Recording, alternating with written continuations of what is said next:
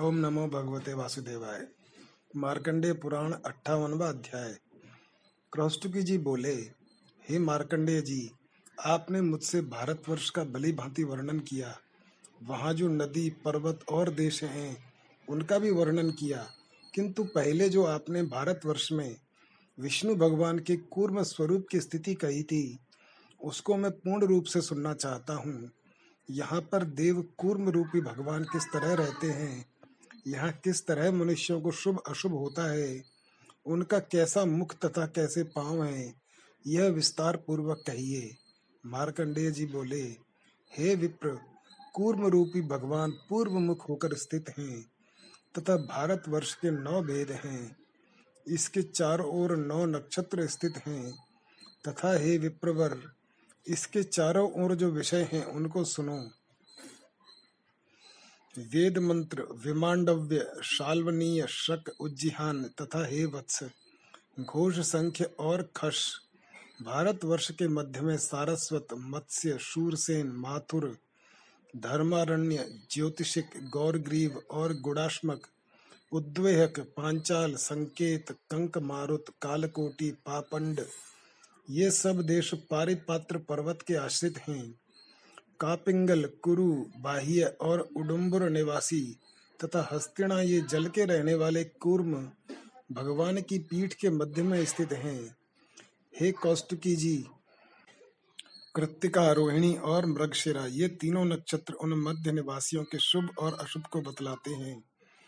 वृषध्वज, अंजन, जाम्बाख्य, मानवाचल, शुकपर्ण, व्याघ्रमुख खम्बर्क और कर्वटासन तथा चंद्रेश्वर खस मगध, मैथिल, पौंड्र और वदन, तंतुर, प्राग, ज्योतिष, लोहित्य, सामुद्र, पुरुपादक, पूर्णोत्कट, भद्रगौर और हे कौष्टुकी जी, इस प्रकार उदयगिरी, कषाय, मेखला, मुष्ट, ताम्रलिप्त एक पादप वर्धमान और कौशल, ये सब देश भगवान कूर्म के मुख पर स्थित हैं। आर्द्रा, पुनर्वसु और पुष्य, ये तीन नक्षत्र इन दशों के निवासियों को शुभ, अशुभ बतलाते हैं। हे की कूर्म भगवान के दक्षिण चरण पर जो देश स्थित हैं, उनको सुनो। कलिंग, वंग, जठर, कौशल, मृषिक, चेदय, ऊर्ध्वकर्ण और मत्स्यादि, जो विंध्य निवासी देश हैं, तथा विदर्भ, नारिकेल, धर्मद्वीप तथा एलिक व्याघ्र, ग्रीव त्रैपुर और शमसुधारी किष्किंदा हेमकूट, निषद दशार्ण हारिक, नग्न, विषाद और काकुलालक तथा पर्ण और शवर, ये देश कूर्म भगवान के पूर्व दक्षिण चरण पर स्थित हैं। श्लेपा, मघा और पूर्वा फाल्गुनी, ये तीनों नक्षत्र पूर्व दक्षिण चरण पर स्थित रहते हैं। लंका, कालाजिन, शैलिक और निकट तथा महेंद्र, मलयाद्री और दुर्दुर पर्वतों पर जो लोग आश्रित हैं, वे तथा भृगु कच्छा और कोंकण, ये सब तथा आभीर और वेणवातीर निवासी अनंती, दासपुर तथा जहाँ आकड़े लोग रहते हैं। महाराष्ट्र, कर्नाट गोदरना चित्रकूट, चोल, कोलगिरी क्रौच द्वीप और जटाधर कावेरी और ऋष्यमुख के निकटवर्ती लोग, शंख सुक्ता और वैदूर्य आदि पर्वतों पर रहने वाले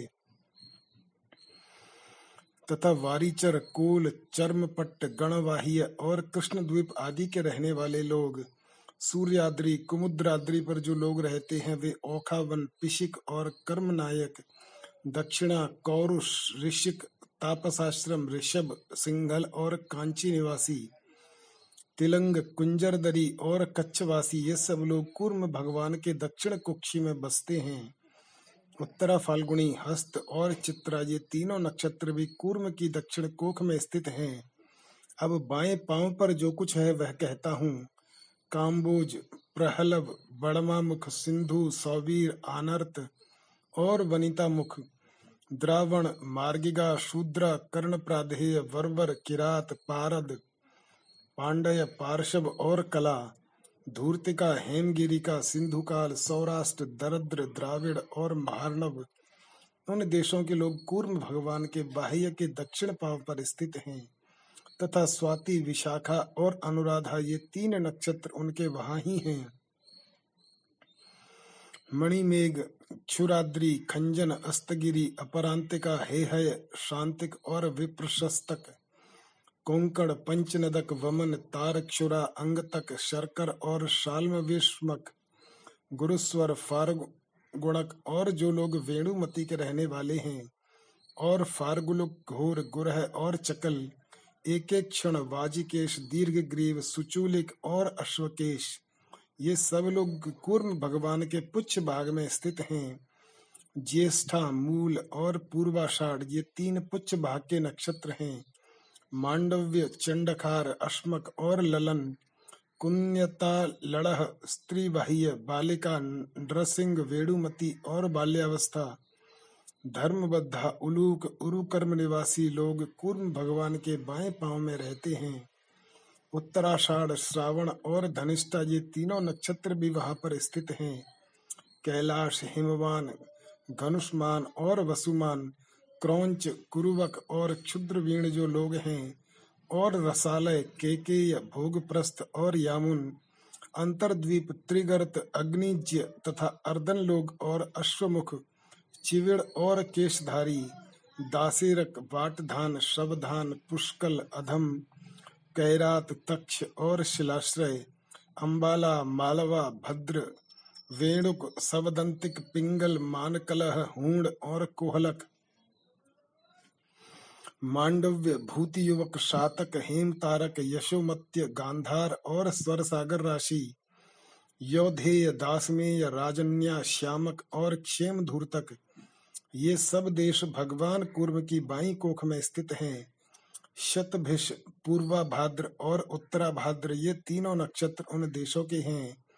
नर राज्य पशुपाल, कीचक, काश्मीरक राष्ट्र, अभिसारजन दवदांगना, कुलटा और वनराष्ट्रक सौरिष्ट्र ब्रह्मपुरक, वनवाहियक, किरात, कौशिक, नंद और पल्लव लोलन दारव्याद, मरक, कुरट, अन्नदारक एक पाद खस घोष स्वर्ग भौम और अनवद्यक, तथा यवन, हिंग, चीर प्रावण और हे विप्रवर, त्रिनेत्र, पौरव और गंधर्व्य।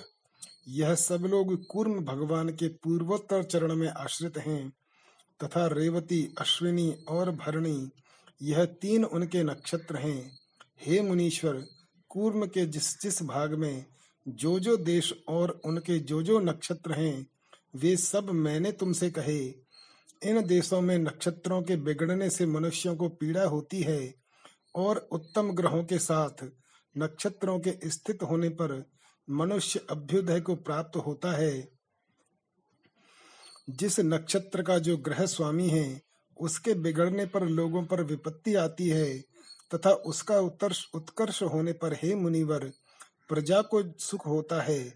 हे द्विज श्रेष्ठ प्रत्येक देश के नक्षत्र और ग्रह के अनुसार प्रजा को भय या सुख होता है। अपने अपने नक्षत्रों के अशुभ होने पर देशों में प्रजा को अत्यंत भय और दुख होता है। ग्रहों की कुस्थिति के कारण जो भय होता है उसको दूर करने के लिए ज्ञानी लोग मनुष्यों के लिए जप, दान आदि का आदेश करते हैं। ग्रह की कुत्सित स्थिति में पुण्यवान लोगों को भी धन, गोष्ठ भृत्य मित्र, पुत्र, स्त्री आदि करके भय होता है। यदि ग्रह शुभ हो तो अल्प पुण्य वालों नितांत पापियों तथा निष्पापी इनमें से किसी को कष्ट नहीं होता। दिशा, देश, प्रजा, राजा और पुत्र की सानुकूलता या प्रतिकूलता मनुष्य अपने ग्रह या नक्षत्र के अनुसार भोगता है। ग्रह की स्वस्थ स्थिति होने पर परस्पर रक्षा होती है। तथा हे विप्रेंद्र, इनकी दुष्ट स्थिति होने पर कष्ट होता है। नक्षत्रों सहित जो कूर्म के संस्थान का मैंने वर्णन किया है, वह सब देशों में शुभ अशुभ फल का देने वाला है। हे मुनि श्रेष्ठ इसलिए अपने देश, नक्षत्र, ग्रह, पीड़ा आदि को मालूम करके बुद्धिमानों को चाहिए कि पंडितों से उसकी शांति करावें। आकाश में जो देवताओं और दैत्यों का भी शत्रु है और जो पृथ्वी पर गिरकर लोकवाद कहलाता है, उस लोकवाद तथा ग्रहों की शांति बुद्धिमानों को करानी चाहिए, क्योंकि इन्हीं ग्रहादि के कारण मनुष्यों को क्लेश और अशुभ होता है। हे विप्रवर ग्रह सानुकूल होने पर शुभ का उदय और पापों का नाश करते हैं तथा प्रतिकूल होने पर बुद्धि और धन का हरण कर लेते हैं। इसलिए बुद्धिमानों को चाहिए कि लोकवाद और ग्रहों की शांति पीड़ा होने पर करावें। मनुष्यों को चाहिए कि वैर रहित रहें, उपवास करें, शांति स्तोत्र पढ़ें, जप, हवन, स्नान और दान आदि करें। तथा क्रोध से दूर रहें। पंडित को चाहिए कि वैर रहित होकर सब प्राणियों से मैत्री करे तथा असत्य भाषण और अत्यंत विवाद न करे। सब कष्टों में मनुष्यों को ग्रह की पूजा करनी चाहिए। इस प्रकार अशेष और घोर कष्ट भी मिट जाते हैं। पवित्र मनुष्य को भी ग्रहों के कारण शुभ अशुभ होता है। कूर्म भगवान का जो भारत में स्थिति है, मैंने वर्णन किया। कूर्म भगवान अचिंत आत्मा है और इन्हीं में संपूर्ण जगत प्रतिष्ठित है तथा इन्हीं में देवताओं और नक्षत्रों की स्थिति है। हे क्रौष्टुकी जी, अग्नि, पृथ्वी, चंद्रमा, यह कूर्म भगवान के मध्य में स्थित हैं तथा मेष और वृष भी मध्य में हैं। कर्क और मिथुन कूर्म के मुख में हैं। कर्क और सिंह कूर्म के दक्षिण चरण में स्थित हैं। तथा सिंह, कन्या और तुला, यह तीनों राशियाँ कूर्म की कोख में हैं। तुला और वृश्चिक, यह दोनों दक्षिण पश्चिम चरण में स्थित हैं। कूर्म की पीठ पर वृश्चिक और धनु स्थित हैं। कूर्म भगवान के वायव्य चरण में धन, मकर और कुंभ राशियाँ हैं। तथा उनकी उत्तर कुक्षी में कुंभ और मीन हैं। हे द्विजवर पूर्वोत्तर चरण में मीन और मेष स्थित हैं। हे विप्र, कूर्म में देश देश में नक्षत्र नक्षत्र में राशि और राशियों में ग्रहों की स्थिति है। इसलिए रक्ष पीड़ा में ग्रह पीड़ा समझना चाहिए। ऐसी स्थिति में स्नान करके विधि पूर्वक दान देना और हवन आदि करना चाहिए। इसको वैष्णव पाद कहते हैं, जिसको ब्रह्मा ने मध्य में ग्रहण किया। और जो जगत के कारण प्रभु नारायण के नाम से विख्यात है। मार्कंडेय जी बोले हे मुनिवर मैंने आपसे भारतवर्ष का यथावत वर्णन किया तथा त्रेता द्वापर आदि चारों युगों को भी बताया। हे द्विज इन चारों युगों में चार वर्णों वाले मन, के मनुष्यों की आयु क्रमशः चार सौ तीन सौ दो सौ और सौ वर्ष है। हे ब्राह्मण सतयुग, त्रेता आदि युगों में इस क्रम से लोग जीवित रहते हैं। शैलराज देवकूट के पूर्व में जो भद्राश्व वर्ष है, उसको मुझसे सुनो। उसमें श्वेत पर्ण नील, पर्वतों में श्रेष्ठ शैवाल, कौरंज और पर्णशालाग्र यह पाँच कुल पर्वत हैं। उनमें से बहुत से छोटे छोटे पर्वत निकलते हैं। इन पर्वतों के अतिरिक्त हज़ारों नाना प्रकार के देश उस भद्राश्व वर्ष में हैं तथा कुमुद के समान शुद्ध और मंगल वहाँ के किनारे हैं। ऐसे तथा अन्य सैकड़ों हज़ारों पर्वत वहाँ पर हैं। सीता, शंखावती, भद्रा और चक्रावर्ता आदि बड़े विस्तार वाली तथा अगाध शीतल जल वाली नदियाँ हैं। इस वर्ष में मनुष्य शंख और सुंदर सुवर्ण की तरह कांतिमान हैं। उन लोगों की दिव्य गति है तथा वे पुण्यात्मा हैं। उनकी आयु 110 वर्ष की है। उन लोगों में उत्तम और मध्यम कोई नहीं है।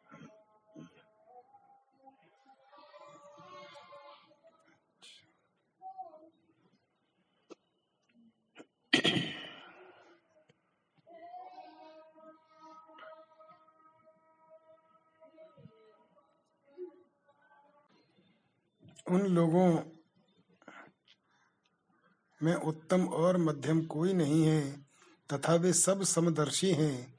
वे लोग स्वभाव से ही तितिक्षा आदि आठों गुणों से युक्त हैं, और वहाँ अश्वशिरा चतुर्भुज भगवान जनार्दन रहते हैं। भगवान अश्वशिरा शिर, हृदय, लिंग, चरण, हाथ और तीन नेत्रों से युक्त हैं। उस जगत में उसी प्रभु का विषय जानना चाहिए। अब पश्चिम में स्थित केतुमाल वर्ष का हाल सुनो। विशाल कंबल कृष्ण जयंत हरि पर्वत विशोक और वर्धमान, यह सात वहाँ पर कुल पर्वत हैं, और भी हज़ारों छोटे छोटे पर्वत हैं जिनमें लोग रहते हैं। वे विशाल शरीर वाले हैं तथा उनके सिर बड़े हैं। शाक, पोतक, रंभक और अंगुल आदि प्रमुख सहस्रों मनुष्य वहाँ रहते हैं। यह लोग जिन महानदियों के जल को पीते हैं उनके नाम सुनो। अक्षु, श्यामा कम्बला अमोघा, कामिनी आदि। तथा और भी हज़ारों नदियाँ वहाँ पर हैं। वहाँ भी आयु 110 वर्ष की होती है। तथा यहाँ वाराह रूपी हरि भगवान रहते हैं, जिनके चरण, हृदय, मुख, पीठ और पार्श्व हैं। यह देश भी तीन नक्षत्रों से युक्त है, जिनका के शुभ अशुभ फल होता है। हे मुनिवर, मैंने आपसे इस प्रकार केतुमाल वर्ष का वर्णन किया। अब उत्तर दिशा की ओर जो कुरु वर्ष है, उसको कहता हूँ, सुनो।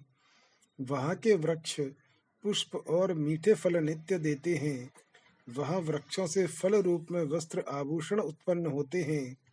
वे वृक्ष सब कामनाओं के देने वाले तथा पूर्ण फल करने वाले हैं। वहाँ की पृथ्वी मणिमयी है। और वायु सर्वदा सुखदायक और सुगंधिमयी चलती है। जो लोग देवलोक से च्युत होते हैं, वे वहाँ पर जन्मते हैं। वहाँ स्त्री पुरुष जोड़े से समान काल और स्थिति में जन्म धारण करते हैं, तथा उनमें चकवा चकई की तरह प्रीति स्थिर रहती है। वहाँ लोगों की आयु साढ़े चौदह हज़ार वर्ष की होती है। चंद्रकांत पर्वत तथा सूर्यकांत उस वर्ष में यह दोनों कुल पर्वत हैं। उसके मध्य में महानदी भद्र सोमा जिसकी जलराशि पवित्र और पुण्यवती है, तथा अन्य सहस्रों नदियाँ बहती हैं, और वहाँ क्षीर वाहिनी तथा ग्रहती वाहिनी नदियाँ भी हैं। वहाँ पर अनेक दधी के कुंड हैं, तथा अनेक रमणीक पर्वत हैं, जहाँ, वहाँ पर अनेक प्रकार के फल हैं, जिनका स्वाद अमृत के समान है। उस वर्ष में सैकड़ों हज़ारों वन हैं, तथा वहाँ भगवान विष्णु मत्स्य रूप से पूर्व की ओर मुख करके स्थित हैं। हे क्रॉस्टिकी जी, उस वर्ष में तीन नक्षत्रों के नौ विभाग हैं। हे मुनिवर, दिशाएँ भी वहाँ नौ भागों में बटी हुई हैं। समुद्र में चंद्र द्वीप है तथा दूसरा भद्र द्वीप अति पवित्र है।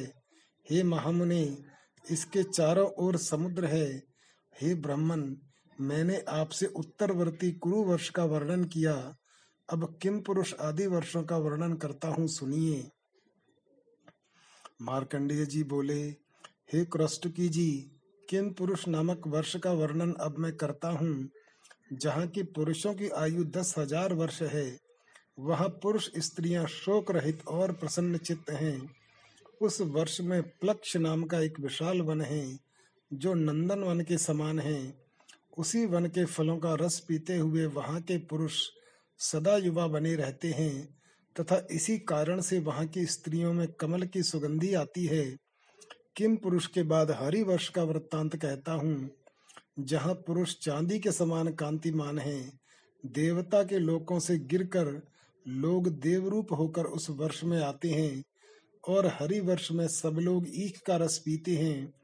वहाँ लोगों को वृद्धावस्था नहीं सताती है और न वे जीर्ण होते हैं। जब तक वे जीवित रहते हैं, तब तक रोग रहित रहते हैं। अब मेरु वर्ष के इलावर्त खंड का वर्णन करते हैं, जहाँ न तो सूर्य तपता है और न मनुष्य वृद्ध होते हैं।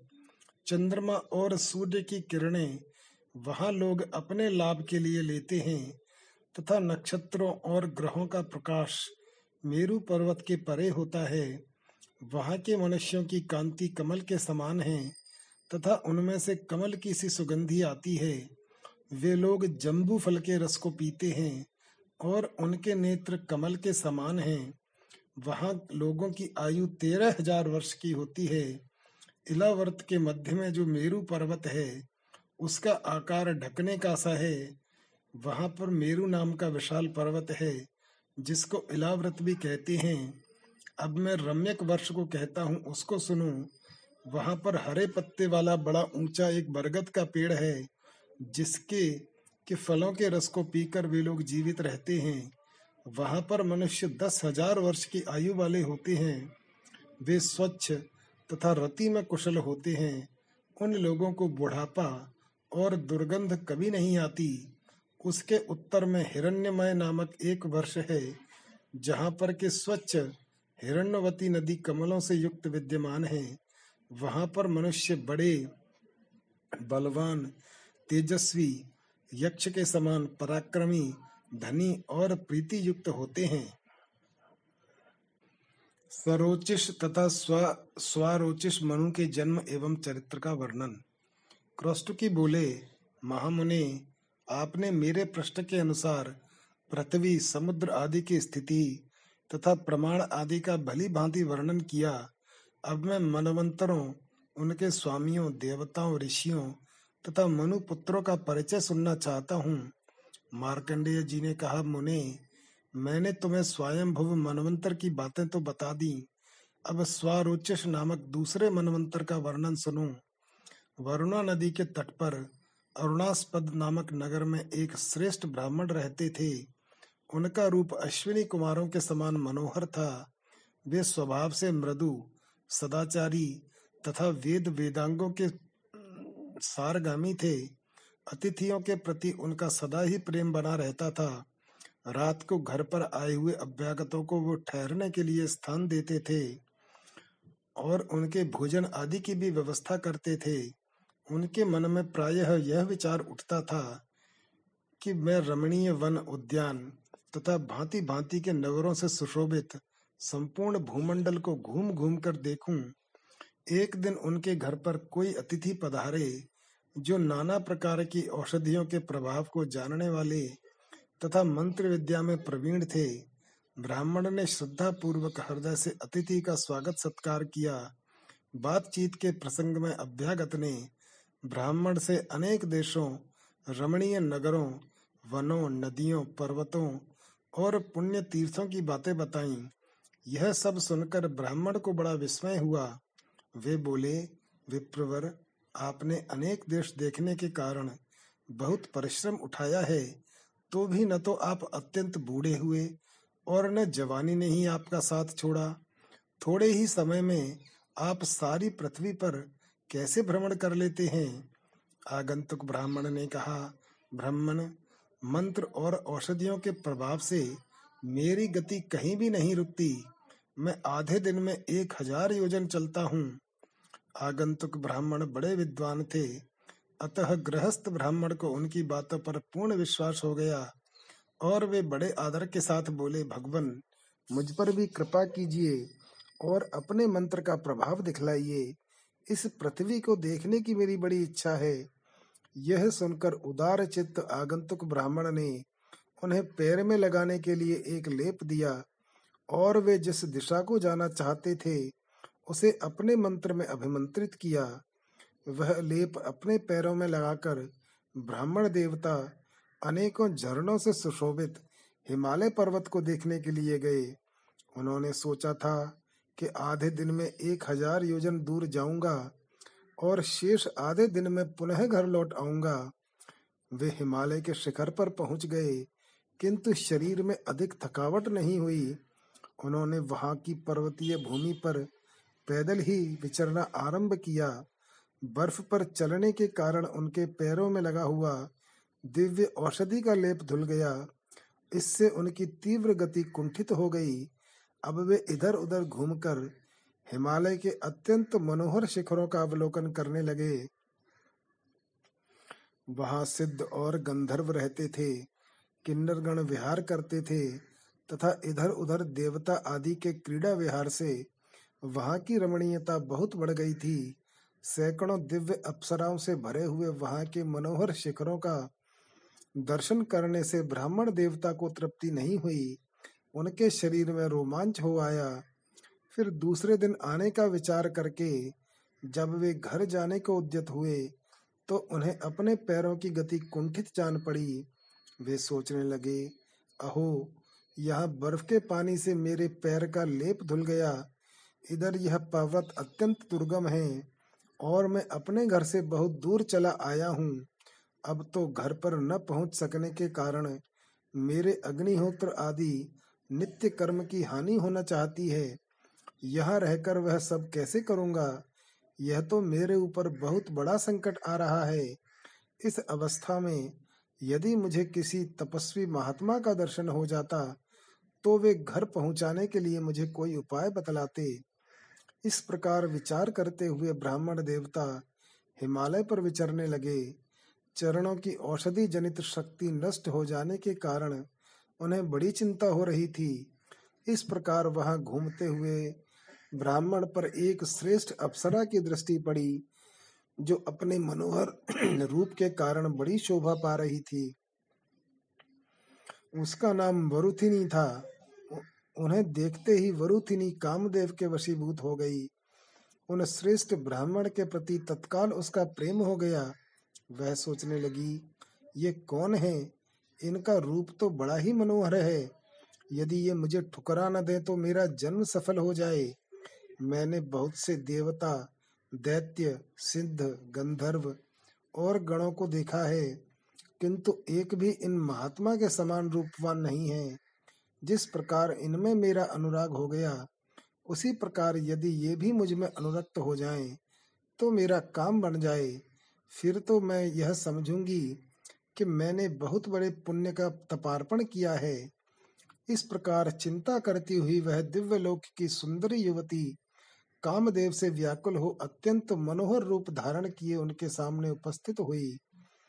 सुंदर रूप वाली वरुथिनी को देखकर ब्राह्मण कुमार स्वागत पूर्वक उसके पास गए और इस प्रकार बोले, नूतन कमल के समान कांति वाली सुंदरी तुम कौन हो? किसकी कन्या हो? और यहाँ क्या करती हो? मैं ब्राह्मण हूँ और अरुणास्पद नगर से यहाँ आया हूँ। मेरे पैरों में दिव्य लेप लगा हुआ था। जो बर्फ़ के जल से धुल गया, इसीलिए मैं दूर गमन की शक्ति से रहित होने के कारण यहाँ आ गया हूँ। वरुथिनी बोली, ब्राह्मण, मैं अप्सरा हूँ। मेरा नाम वरुथिनी है। मैं इस रमणीय पर्वत पर ही सदा विचरण करती हूँ। आज आपके दर्शन से कामदेव के वशीभूत हो गई हूँ। बताइए, मैं आपकी किस आज्ञा का पालन करूँ?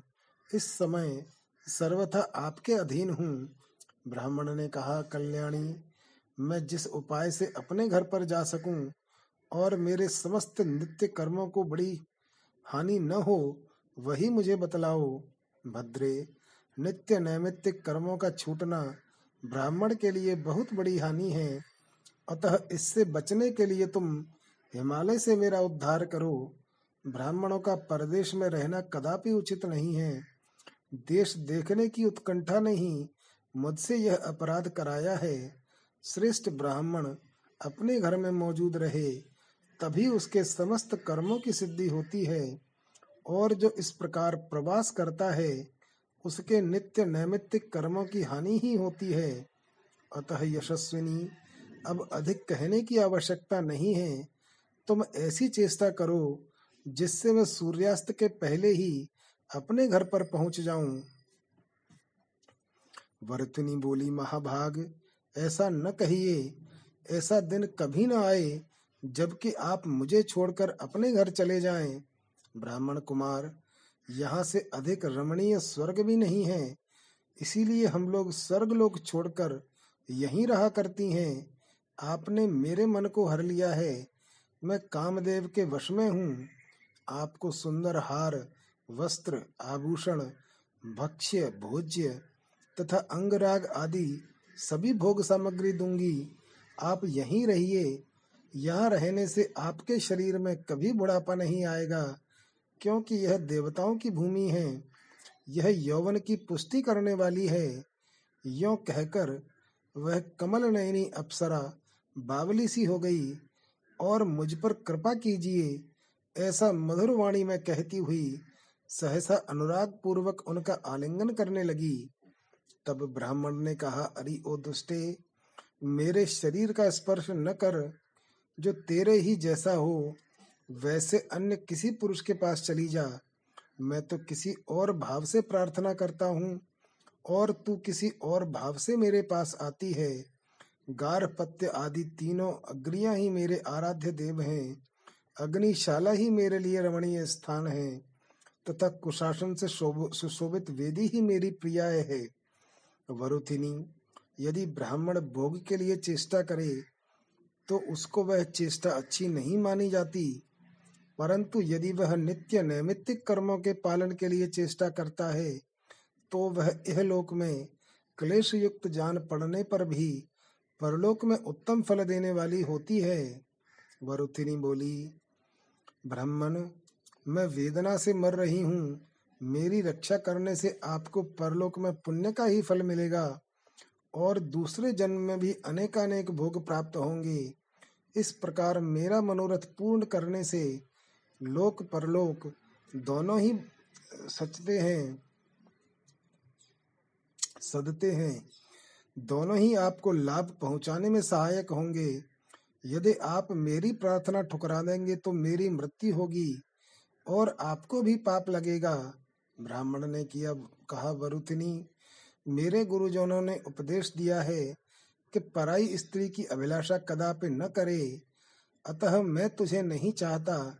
भले ही तू बिल खाया करे अथवा सूख कर दुबली हो जाए। मार्कंडेय जी कहते हैं, यो कहकर उन महाभाग ब्राह्मण ने पवित्र हो जल का आचमन किया। और गार्ह पत्य अग्नि को प्रणाम करके मन ही मन कहा, भगवान अग्निदेव, आप ही सब कर्मों की सिद्धि के कारण हैं। आपसे ही आहवहनीय और दक्षिणाग्नि का प्रादुर्भाव हुआ है। आपको तृप्त करने से देवता वृष्टि करते और अन्न आदि की वृद्धि में कारण बनते हैं। अन्न से ही संपूर्ण जगत का जीवन निर्वाह होता है और किसी से नहीं। इस प्रकार आपसे ही जगत की रक्षा होती है। इस सत्य के प्रभाव से मैं सूर्यास्त के पहले ही अपने घर पहुँच जाऊँ। यदि ठीक, कभी ठीक समय पर मैंने वैदिक कर्म का परित्याग न किया हो तो इस सत्य के प्रभाव से मैं आज घर पहुंचकर डूबने से पहले ही सूर्य को देखूँ। यदि कभी मेरे मन में पराय धन तथा पराई स्त्री की अभिलाषा न हुई हो तो मेरा यह मनोरथ सिद्ध हो जाए ब्राह्मण कुमार के ऐसा कहने पर उनके शरीर में गार्ह पत्य अग्नि ने प्रवेश किया। फिर तो वे ज्वालाओं के बीच में प्रकट हुई मूर्तिमान अग्निदेव की भांति उस प्रदेश को प्रकाशित करने लगे। उधर उन तेजस्वी ब्राह्मण के प्रति उनकी ओर देखती हुई देवांगना का अनुराग और भी बढ़ गया। अग्निदेव के प्रवेश करने पर वे ब्राह्मण कुमार जैसे आए थे, उसी प्रकार तुरंत वहाँ से चल दिए और एक ही क्षण में घर पहुंचकर उन्होंने शास्त्रोक्त विधि से सब कर्मों का अनुष्ठान पूरा किया। उनके चले जाने के बाद उस सर्वांग सुंदरी अप्सरा ने लंबी लंबी साँसें लेकर शेष दिन और रात्रि व्यतीत की। उसका हृदय ब्राह्मण के प्रति पूर्ण रूप से आसक्त हो गया था। वह बारंबार आहें भरती, हाहाकार करती, रोती और अपने को मंद भागिनी मानकर धिक्कारती थी। उस समय उसका मन आहार, विहार सुरम्य वन तथा रमणीय कंदरों में भी सुख नहीं पाता था। मुने कली नाम का एक गंधर्व था, जो पहले से ही वरुतनी में आसक्त हो रहा था, किंतु उस अप्सरा ने उसको फटकार दिया था। उस दिन उसने वरुथिनी को विरहिणी की अवस्था में देखा तो मन ही मन विचार किया, क्या कारण है जो आज वरुथिनी इस पर्वत पर लंबी साँसें खींचती हुई म्लान मुख से विचर रही है? इसका रहस्य जानने के लिए कली ने उत्कंठा पूर्वक बहुत देर तक ध्यान किया और समाधि के प्रभाव से उसने सब बातों को भली भांति जान लिया। इसके बाद सोचा अब समय बिताने की आवश्यकता नहीं है। यह वरुण तिनी एक मनुष्य पर आसक्त हुई है। उसका रूप धारण करने पर यह निश्चय ही मेरे साथ रमण करेगी। अतः इसी उपाय को कार्य में लाऊँगा। ऐसा निश्चय करके गंधर्व ने अपने प्रभाव से ब्राह्मण का रूप धारण किया और जहाँ वरुतिनी बैठी थी, उधर ही विचरण करने लगा। उसे देखकर उस सुंदरी के नेत्र प्रसन्नता से खिल उठे। वह पास आकर बारंबार कहने लगी, ब्राह्मण, प्रसन्न होइए प्रसन्न होइए। आपके त्याग देने पर मैं अपने प्राणों का परित्याग कर दूँगी। इसमें तनिक भी संदेह नहीं है। यदि ऐसा हुआ तो आपको अत्यंत कष्टदायक पाप लगेगा और आपकी संपूर्ण क्रियाएँ भी नष्ट हो जाएँगी। यदि आपने मुझे अपनाया तो मेरी जीवन रक्षा से होने वाला धर्म आपको अवश्य प्राप्त होगा। कली बोला सुंदरी क्या करूँ? एक ओर तो मेरी धार्मिक क्रिया नष्ट हो रही है और दूसरी ओर तुम प्राण देने की बात कहती हो। इससे मैं संकट में पड़ गया हूँ। अच्छा इस समय मैं तुमसे जैसा कहूँ वैसा ही करने के लिए तुम तैयार रहो। तो तुम्हारे साथ मेरा सगाम सगा, समागम हो सकता है। अन्यथा नहीं। बरुथिनी ने कहा ब्राह्मण प्रसन्न होइए। आप जो कहेंगे वही करूँगी। इस समय आपको आपकी प्रत्येक आज्ञा का पालन करना मेरा कर्तव्य है।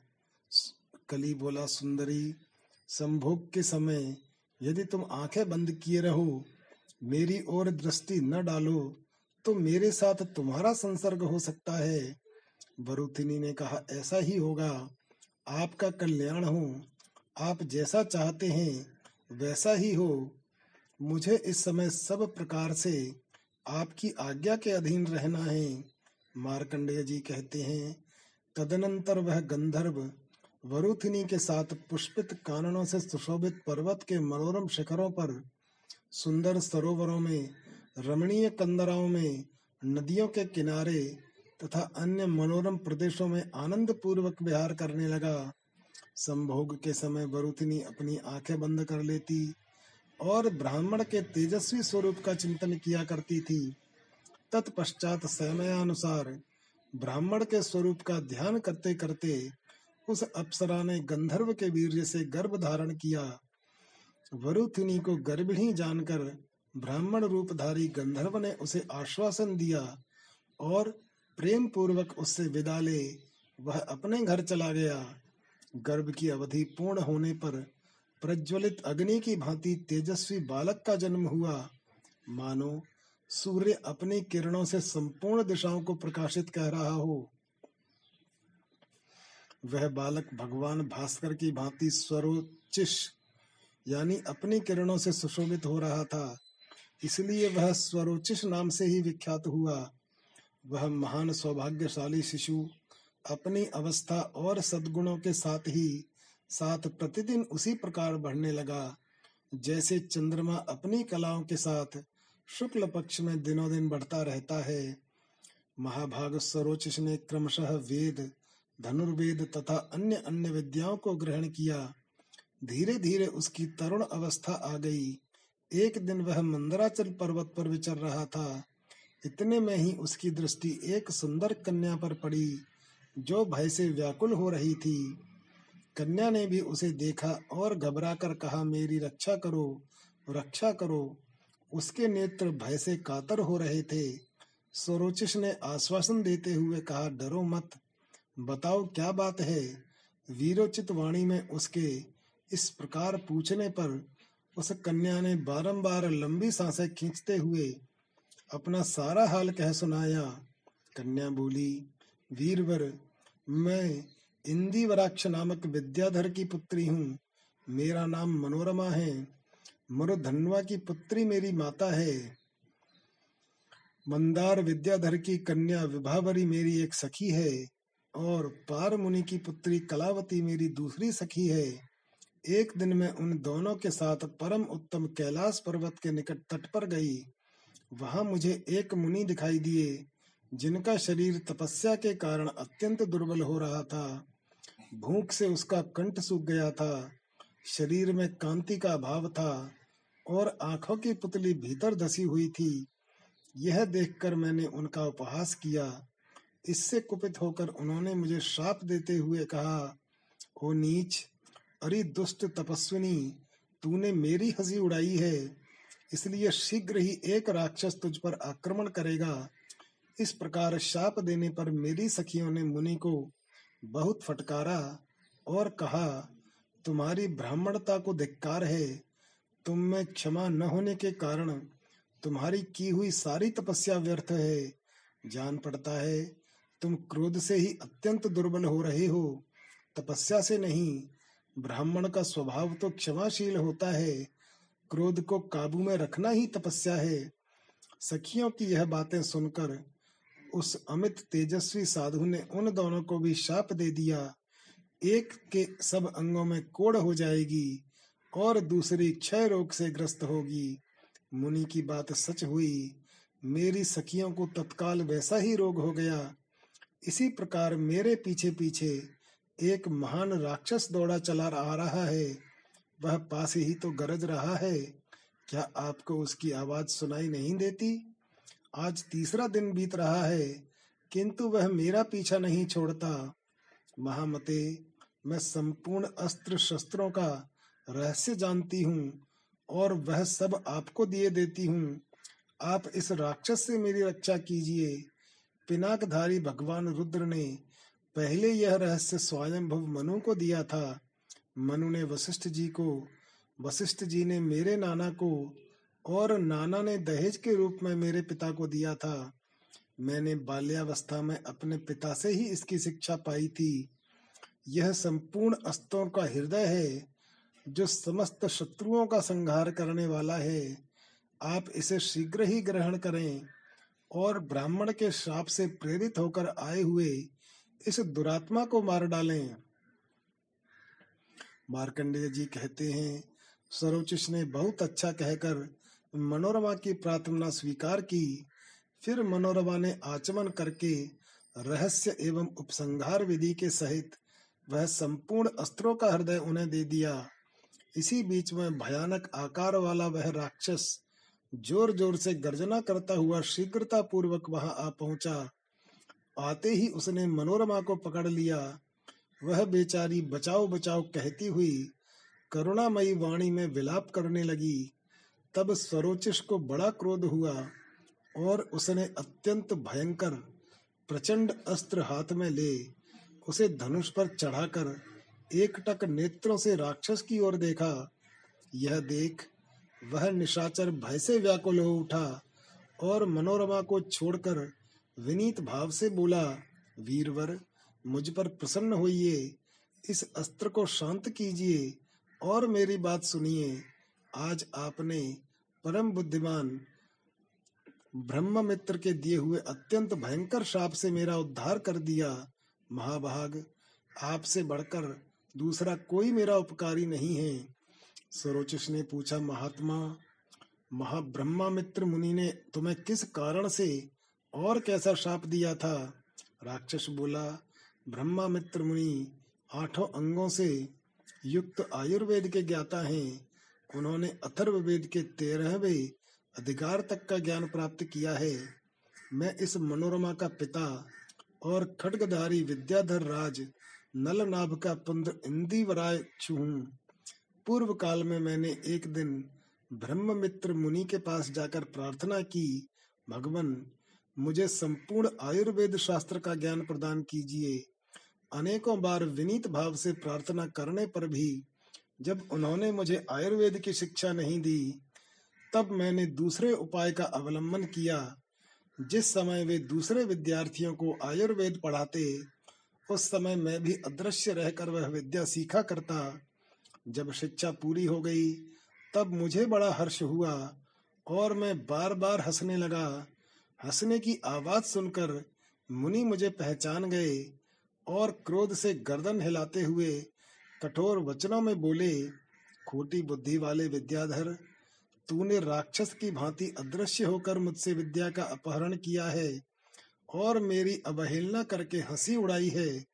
इसीलिए मेरे शाप से तू राक्षस हो जा उनके यो कहने पर मैंने प्रणाम आदि के द्वारा उन्हें प्रसन्न किया।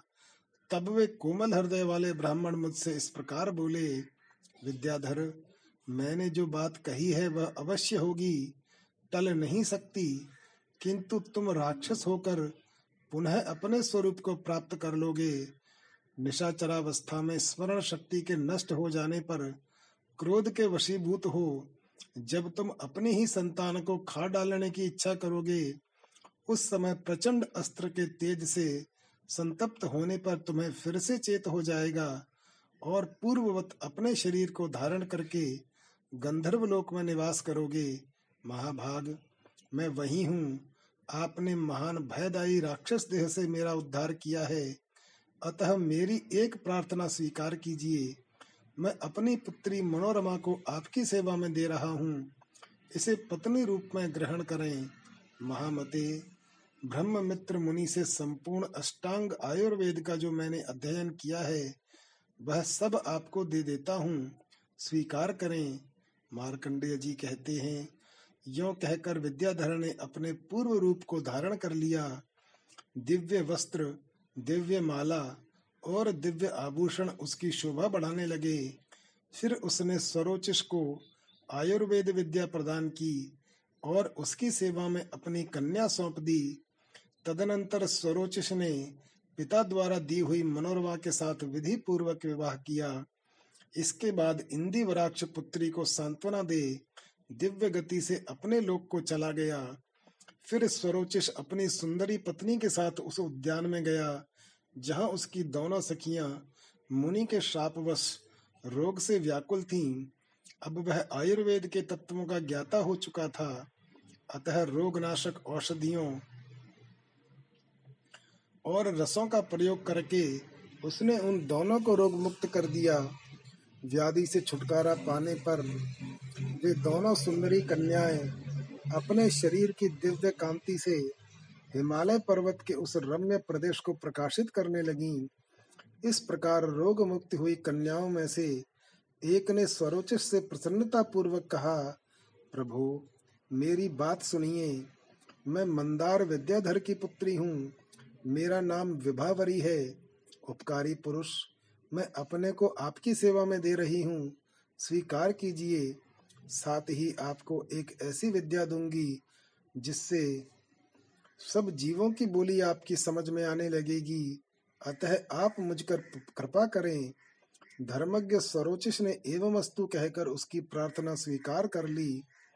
तब दूसरी कन्या इस प्रकार बोली, आर्य, वेद वेदांगों के पारंगत विद्वान ब्रह्म ऋषि पार मेरे पिता हैं। कुमार अवस्था से ही ब्रह्मचर्य का पालन करने के कारण उन्होंने विवाह नहीं किया था। एक बार पुष्टक स्थला नामक अप्सरा से उनका संपर्क हो गया। इससे मेरा जन्म हुआ। मेरी माता इस निर्जन वन में मुझे धरती पर सुला अकेली छोड़कर चली गई। फिर एक महात्मा गंधर्व ने मुझे ले लिया और स्नेह पूर्वक लालन पालन किया। एक बार देव शत्रु अली ने मेरे पालक पिता से मुझे मांगा, किंतु उन्होंने देने से इनकार किया। तब उस राक्षस ने सोए हुए मेरे पिता को मार डाला। इस दुर्घटना से मुझे बड़ा दुख हुआ और मैं आत्महत्या करने को तैयार हो गई। उस समय भगवान शंकर की धर्म पत्नी सत्यवादिनी सती देवी ने मुझे ऐसा करने से रोका और कहा, सुंदरी, तू शोक मत कर। महाभाग स्वरोचित तेरे पति होंगे। उनका पुत्र मनु होगा। सब प्रकार की निधियाँ आदर पूर्वक तेरी आज्ञा का पालन करेंगी और तुझे इच्छा अनुसार धन देंगी। वत्से, जिस विद्या के प्रभाव से तुझे वो निधियाँ प्राप्त होंगी, उसे तू मुझसे ग्रहण कर।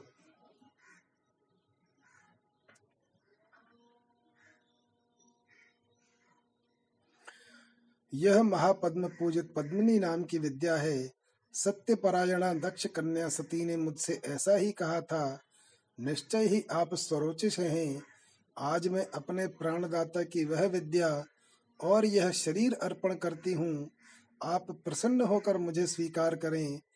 कलावती की यह प्रार्थना सुनकर स्वरोचिष ने एवं वस्तु कहा, विभावरी और कलावती की स्नेहपूर्ण दृष्टि से विवाह का अनुमोदन पाकर उन्होंने उन दोनों का पाणी ग्रहण किया। फिर अपनी तीनों पत्नियों के साथ वे रमणीय वनों तथा झरनों से सुशोभित गिरिराज के शिखर पर विहार करने लगे। स्वरोचिष ने 600 वर्षों तक उन स्त्रियों के साथ रमण किया। वे धर्म का विरोध न करते हुए संपूर्ण धार्मिक क्रियाओं का अनुष्ठान करते और विषयों को भी भोगते थे। तदनंतर स्वरोचिष के विजय मेरुनंद तथा महाबली प्रभाव। ये तीन पुत्र हुए। इंदिवर की पुत्री मनोरमा ने विजय को जन्म दिया था। विभावरी के गर्भ से मेरुनंद और कलावती के गर्भ से प्रभाव उत्पन्न हुए थे। संपूर्ण भोगों को प्राप्ति कराने वाली जो पद्मिनी नाम की विद्या थी, उसके प्रभाव से स्वरोचिष ने अपने तीनों पुत्रों के लिए तीन नगर बनवाए। पूर्व दिशा में कामरूप नामक पर्वत के ऊपर विजय नाम का नगर बसाया और उसे अपने पुत्र विजय के अधिकार में दे दिया। उत्तर दिशा में मेरु नंद के लिए नंदवती नाम की पुरी बनवाई, जिसकी चार दीवारी बहुत ऊँची थी। कलावती के पुत्र प्रभाव के लिए दक्षिण दिशा में उन्होंने ताल नामक नगर बसाया। इस प्रकार तीनों नगरों में तीनों पुत्रों को रखकर पुरुष श्रेष्ठ स्वरोचिश अपनी पत्नियों के साथ अत्यंत मनोहर प्रदेशों में विहार करने लगे। एक दिन वे हाथ में धनुष लिए वन में घूम रहे थे। उस समय उन्हें बहुत दूर पर एक सुअर दिखाई दिया। उसे देखकर उन्होंने धनुष खींचा। इतने में ही एक हरिणी उनके पास आकर बोली, वीरवर, आप कृपा करके मुझे ही बाण बाणिए। इस सुअर को मारने से क्या लाभ? मुझको ही तुरंत मार गिराइए। आपका चलाया हुआ बाण मुझे समस्त दुखों से मुक्त कर देगा।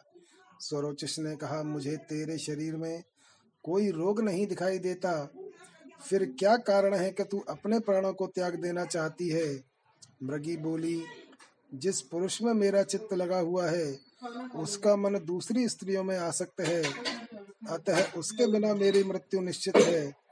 ऐसी दशा में बाणों की चोट सहने के सिवा मेरे लिए यहाँ कौन सी दूसरी दवा है? सरोचिश ने कहा, भीरू, वह कौन सा पुरुष है जो तुझे नहीं चाहता? अथवा किसके प्रति तेरा अनुराग है, जिसे न पाने के कारण तू अपने प्राण त्याग देने को तैयार हो गई है? मृगी बोली, आर्य आपका कल्याण हो, आपको ही प्राप्त करना चाहती हूँ। आपने ही मेरा चित्त चुराया है, इसलिए मैं स्वेच्छा से मृत्यु का वर्ण करती हूँ। आप मुझको बाण मारिए स्वरोचुष ने कहा, देवी तो चंचल कटाक्ष वाली मृगी है और मैं मनुष्य रूपधारी जीव हूँ। फिर मेरे जैसे पुरुष का तेरे साथ किस प्रकार संयोग होगा? मृगी बोली, यदि मुझमें आपका चित्त अनुरक्त हो तो मेरा आलिंगन कीजिए। यदि आपका हृदय शुद्ध होगा तो मैं आपकी इच्छा के अनुसार कार्य करूँगी और इतने से ही वह मैं समझूँगी कि आपने मेरा बड़ा आदर किया। मार्कंडेय जी कहते हैं, तब स्वरोचिष ने उस हरिणी का आलिंगन किया। फिर तो वह तत्काल दिव्य रूप धारिणी देवी के रूप में प्रकट हो गई। यह देख स्वरोचिष को बड़ा विस्मय हुआ। उन्होंने पूछा, तुम कौन हो? वह प्रेम और लज्जा से कुंठित वाणी में बोली, महामते, मैं इस मन की देवी हूँ। देवताओं के प्रार्थना करने पर मैं आपकी सेवा में आई हूँ। आप मेरे गर्भ से मनु को उत्पन्न कीजिए। वन देवी के यो कहने पर स्वरोचिष ने उसके गर्भ से तत्काल ही अपने जैसे तेजस्वी पुत्र उत्पन्न किया, जो समस्त शुभ लक्षणों से सुशोभित था। उसके जन्म लेते ही देवताओं के यहाँ बाजे बजने लगे, गंधर्वराज गाने लगे और अप्सराएँ नाचने लगीं। नाग और तपस्वी ऋषि जल के छींटों से उस बालक का अभिषेक करने लगे। देवताओं ने उसके ऊपर चारों ओर से फूलों की वृष्टि की।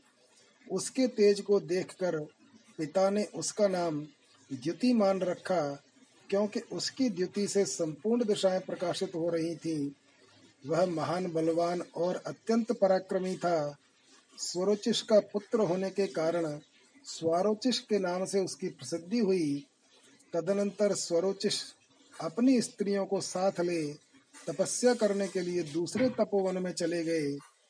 वहाँ उनके साथ घोर तपस्या करके समस्त पापों से रहित हो, वे निर्मल लोकों को प्राप्त हुए। तत्पश्चात भगवान प्रजापति ने सरोचिष के पुत्र द्युतिमान को मनु के पद पर प्रतिष्ठित किया। अब उनके मनवंतर का वर्णन सुनो। स्वारोचिष मनवंतर में पारावत और तुषित नाम के देवता तथा विपश्चित नामक इंद्र हुए। ऊर्ज, स्तंभ, प्राण, दतोली, ऋषभ, निश्चर तथा अर्ववीर यही उस समय के सप्तर्षि थे। महात्मा स्वरोचिश स्वारोचिश के चैत्र और किम पुरुष आदि सात पुत्र हुए, जो महान पराक्रमी और पृथ्वी के मालिक पालक थे। जब तक स्वारोचिश मनवंतर था, तब तक उन्हीं के वंश में उत्पन्न हुए राजाओं ने सारी पृथ्वी का राज्य भोगा। उनका मनमंत्र द्वितीय कहलाता है। स्वरोचिश और स्वारोचिश के जन्म और चरित्र का श्रवण करके श्रद्धालु मनुष्य सब पापों से मुक्त हो जाता है। जय श्री राम